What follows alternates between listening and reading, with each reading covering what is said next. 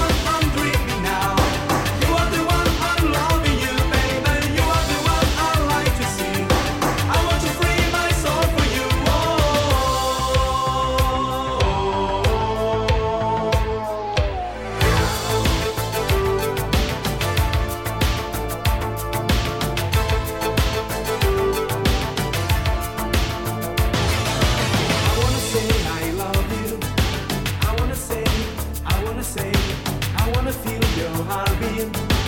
I wanna feel your heart tonight.